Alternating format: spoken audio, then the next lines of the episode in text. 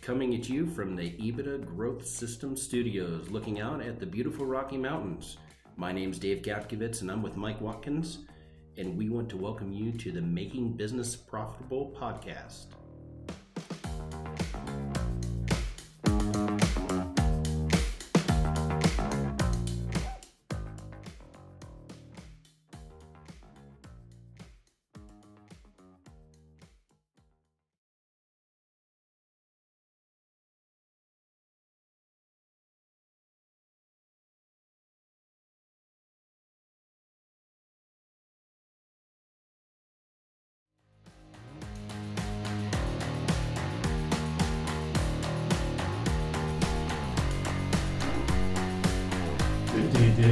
Good day, Michael.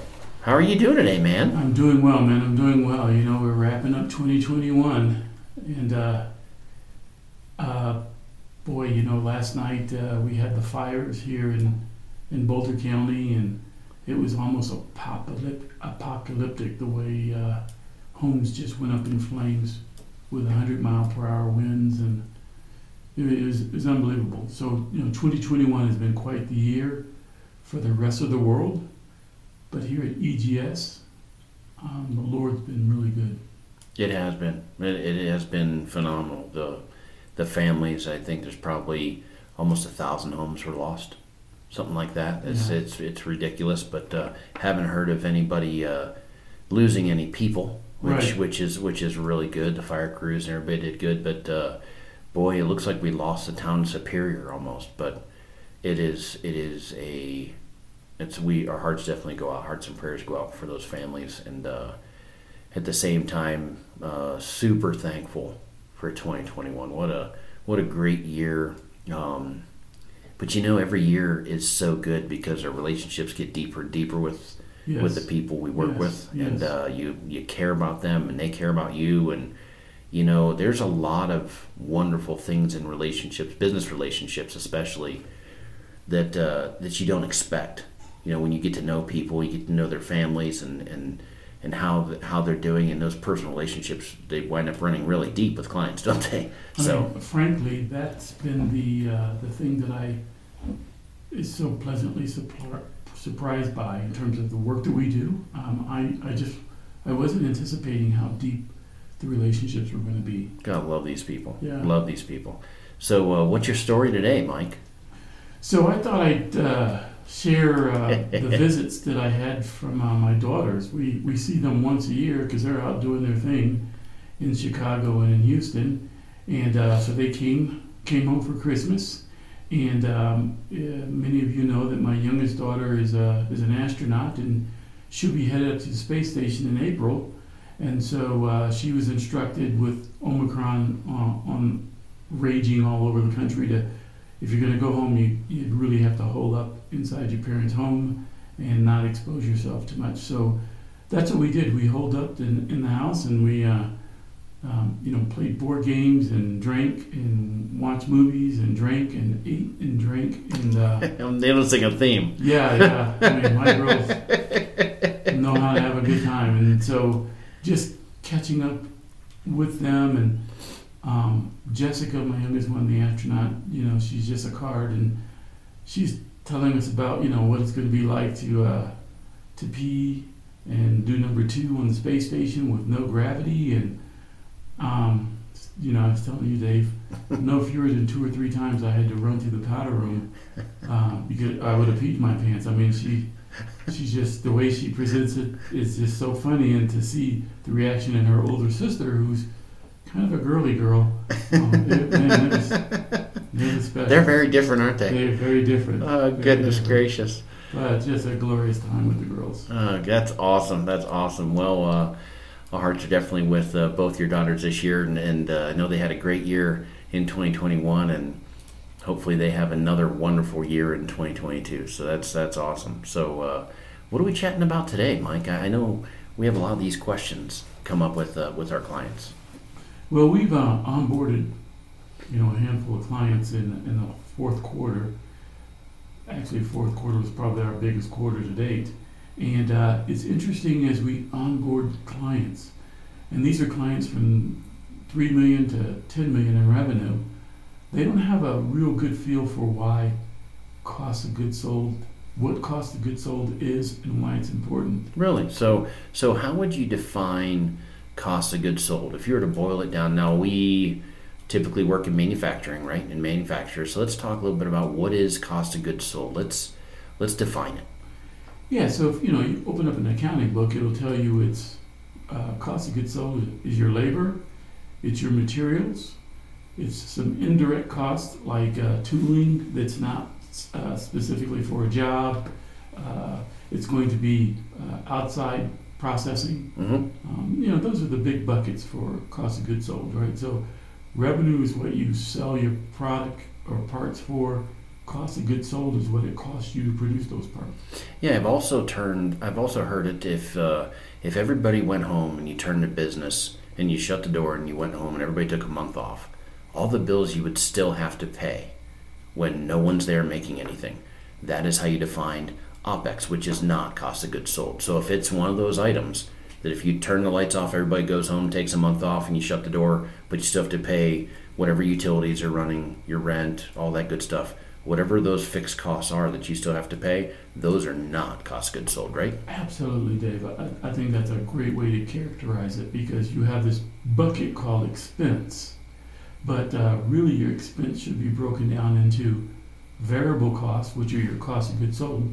You like your labor goes up the more you sell, materials go up the more you sell, so they're variable.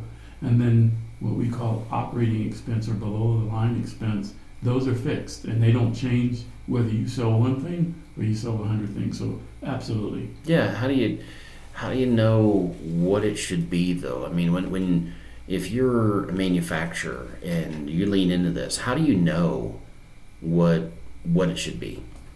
Well, Dave, this is the secret uh, to our success. Uh, we, we call ourselves profitability experts, and really what we're talking about is taking cost of goods sold, um, subtracting it from revenue, and that number is called the gross margin. And that gross margin should be a percent of revenue. And the gross margin percentage, uh, we look at that gross margin percentage and we can tell whether you're uh, keeping track of your costs properly or not. And you know, so if you're at 50% gross margin, well, that's in the uh, that's in the window of acceptability because top shops are in the 50%. Uh, NTMA publishes uh, uh, results, financial results for their best customers or their best uh, participants, and you know that gross margin is in the 50%. So when we see 50% gross margin, we, we're like, okay, that's a good start. But when we see 70 and 80% gross margin, we know that uh, something's wrong. It's convoluted a bit. Like you might have your material not in the not in the cost of goods sold, but but your gross margin percentage. Uh, some people call it gross profit, right? But the Yes, gross yes. gross margin percentage is your thermostat to tell you, or your temperature gauge to tell you how you're doing. It's uh, so if you see it like ten percent, um, y- yeah, that's that's no good. Uh, that's uh, that is how do you how are you making enough to drop through? You have to have such a huge revenue bubble to for only ten percent of that to pay for all your fixed cost, right? Totally. So so the smaller that number is, the more revenue you need to pay all your standard bills. Like if you turn the lights off, like I said. Yes. So, but the bigger that number is, it really the smaller that number is, the smaller your bottom line is. The bigger that number is, the better, bigger your bottom line is, and that's really how to think of that, right? Yes, and that's the that's the major lever that we we use when we bring on a client. We look at how do we increase that gross margin percentage. Yep. Because um, oftentimes, you know, the, the client is experiencing one to two, one to three percent operating profit, the bottom line, and, and they don't understand. They're like, we got to sell more. Well, that's one way to do it, but probably not the right way to do it. I mean, what we need to do is we need to get our arms around your um, operating expense uh, as it relates to cost of goods sold. And sometimes, I mean, I've watched you take a company and just beat them into a pulp in terms of their bottom line, uh, um, but through their operating expense. Like you guys, you guys spend way too much money in this line item, spending way too much money in that line item. Why is your house in this line item? Yeah, yeah. And it, hold on a second. You have a two million dollar business and you bought a plane. no, hold on a second. Do you want to stay in business? I mean, I, I love the plane idea, but let's get up to $100 million, right? Let's, hey, if you don't mind, I'll, I'll go for a ride with you. But now, Mike, you always say things like I beat people to a pulp and stuff like that. I, I, you know, that I'm, I'm nicer than that. Come Yeah, on. un- Unfortunately, that's not even figurative. Come uh, on. Come on. Yeah. So, but, but yeah, I mean, you, you gotta. We have to be truth tellers, and uh, some people can take it, and some people just want to own that line item. Yeah, I know I'm paying my uncle and my cousin, and but that's what I have to do in my business. So in in that in the cost of goods sold, why it's so important is is is I'll start off. I'll take the first one if you don't mind. I, I think why it's so important is your pricing. A lot of people, or it's 2021, soon to be 2022, and they're operating off at 1980 pricing. Um, how in the world? I mean, people aren't getting paid 1980 wages. You aren't able to hire 1980 people. You know, and the hair bands. Let's face it, they're not all that good. Just- hopefully, I didn't insult anybody, but if you're if you have a five hundred thousand dollar machine and you're charging sixty five dollars an hour for it, you're right. I'm gonna want to wrestle you. I, I'm just gonna tell you no, that's not good. It's and and why and, and it's it's tough love, right? You you gotta you gotta know. All, everybody in manufacturing needs to know the value of your people, the value of your skill, value of your ability. And if you have good people and you love them like you should, and you care about their talent that they bring to your door every day, and you care about all the hundreds and thousands, if not millions of dollars you spend on equipment, if you don't care about that, then go ahead and throw price away because money's just not important to you. You're just doing it for a donation. But if you really value that, charge market rate for it. Yeah. And let me give you an idea. If you have a three hundred thousand dollar machine, that's worth one hundred and fifty dollars an hour, 125 to one hundred and fifty dollars an hour. If you have a six hundred thousand dollar machine, that's worth 250 to three hundred dollars an hour. Because a six hundred thousand dollar machine, you set it up on one shift and you hit go and you come back tomorrow and it's still going, and, and it should have automation all around it, and should be able to do a lot of things itself. Like you should be able to doing milling and turning and drilling and all kinds of different stuff. And you should be have, have automatic bar feeders and all kinds of. You may even have inspection equipment inside your inside that kind of machine. So that's worth three times what you can get on a normal machine. You should never, ever, ever charge less than eighty five dollars an hour, ever. So that pricing is so critical, and we find that gap a lot, right? We were just in, uh, in California two weeks ago talking to a 30 year old company, and to your point, their pricing is based on 1980. And, and I, I just can't understand how a company keeps its doors open with that kind of pricing. Um, it's, it's, just, it's just unbelievable. So we, when we talk about profitability experts, just looking at the pricing, that's typically low hanging fruit right sizing the prices all of a sudden drops double digit profits to the bottom line.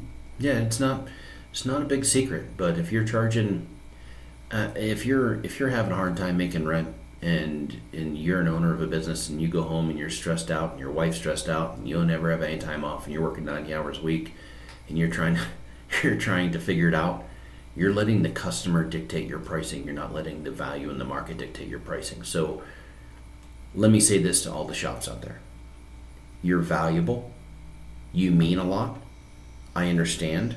I understand what it's like to be you. And you need to know that you're in the driver's seat today because good shops aren't around anymore. Or they're, they are. The good shops are around. But it's hard to find a good shop and get work in there. So people need this. So people need this a lot. So your value, they can't just go somewhere else and get your parts made. It's not as easy as it used to be. So you're not a commodity anymore. You mean something. So stand up for yourself. Make sure you charge something fair so you can treat your employees well. Super important. I want to lean into you guys and and give you that encouragement, right? Oh, absolutely, Dave. And um, I want to reiterate that point. Um, we see baby boomer business owners um, falling to COVID, and their shops are just closing the doors because there's no one to take over that shop. Right. and uh, it's it's happening a lot, and so there's fewer good shops. And if you can produce a, a quality part on time, you and you have fair pricing, you're going to be overwhelmed with work. And um, the last point uh, on why it's important is from a profitability standpoint. It seems like small to medium-sized businesses feel like 20% profit is uh, usurious, like we're screwing our customer if we get 20% profit. And um, that's only a small to medium-sized business mindset. Uh, Google, um, Facebook, um, IBM, um, Lockheed Martin, Ford, Ford, GM, yeah, Toyota. they're they're not afraid of a fifty percent profit margin. I They- mean, and in fact, they won't do it without a fifty percent profit margin. So I'm not quite sure why small to medium-sized businesses are going to be okay with five percent. They allow the customer to they allow the customer purchasing to beat them up into that and say because a lot of purchasing agents get paid on PPV drop of PPV purchase price variance. So if they're able to buy it for you from you for ten dollars this year and get you to nine dollars next year, that dollar delta is part of their bonus. But the quality resources and engineering resources it takes for them to move apart from you to somebody else sometimes is millions of dollars and it's impossible. So oftentimes in those, it's, uh, I'm kind of known for negotiating. Oftentimes in those situations, I'll go from 10 to 1050. You know, I'm glad you brought that up. Let me show you some data on this part. I think we're undercharging you. And you know what they do? They don't come back and ask me for too many price reductions because of all the data and they know we got our stuff together, right? Sure, But- sure. But profitability is key. If you're if you're sub 10%, if you're sub 15%, um, yeah, you need some help. That's why that's why what we do is so affordable. People don't even know that they're paying for us because of what we add to their organization. And and this not not say it's a sales pitch. I'm not trying to be salesy, but it's so easy to help somebody get the courage to have that conversation. Yeah, and so the final point I want to make, Dave, is uh, as a result, uh, as it relates to cost of goods sold, um, if it's an issue for you, and I suspect that it is, um, it's probably not an issue that you're going to get resolved by talking to your bookkeeper about it. I mean, a bookkeeping resource, invaluable. I mean, they're going to produce uh, timely and accurate financial statements for you so you can make some of these higher level decisions hmm around which levers to pull, but your bookkeeper is not going to give you much in terms of advice and counsel No. on, on how we increase profit. They're they're going to give you the paint, they're going to give you the canvas, they're going to give you the easel, but they're not going to paint the picture of the business, right? But- They're going to put all the blue paint in the right bucket, all the red paint in the right bucket, and they're going to give you the stand and the easel, and it's up for you to look at those numbers and paint the picture. So, oftentimes that's that's why we have fractional accounting, right? So you can kind of take that and have someone look at it and read the tea leaves and say, okay, this is where you're going, this is where you're weak, this is where you're strong, this is what you need to work on, this is what's going on here. So that's uh, definitely something really important. So, and oftentimes those resources aren't the cheapest resources when you get into like a staff accountant or a CFO type. Sure. So fractional resources are really good to lean into, and it's actually very valuable, and they actually quick, quickly pay for themselves because they show you what you need to do, and you make one of those adjustments a year, and all of a sudden you paid for yourself. So it's it's that's why that's why we got into it because it's so easy to for the businesses to pay for itself, so it's very low impact, and we're all about profit, and you can't charge people a ton of money on below the line and uh, really promise to increase their profit, can you, Mike? no, that, that's a little bit more difficult to do. So, Well, with all that said, Mike, cost of goods sold, there's a quick lesson on it. Uh, really appreciate everybody listening, but uh, dive into it. Dive into your people because we want you to pay your people. We want you to work on work on how much you pay for your tooling and what you pay for your materials, and make sure you're doing it efficiently to where you drive that gross margin up. Because gross margin is your thermostat. It tells you how you're doing, and that's what you should grade yourself on financially. So lean into this, listen to this a couple times, and uh, really improve your business and bring home some more cabbage. What do you think? right on, Dave. Right on, Mike.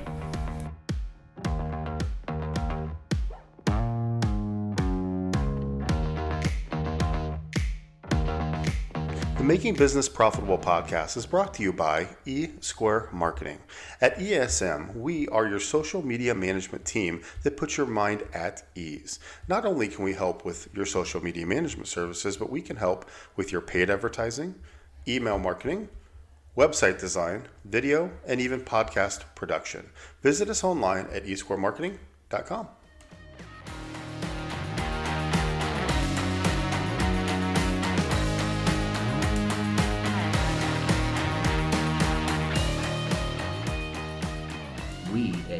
Growth Systems do what we do to impact lives through improving business performance. To get access to our content or engage us in any way, you can reach our contact page or any of our information on our website at www.ebitagrowthsystems.com.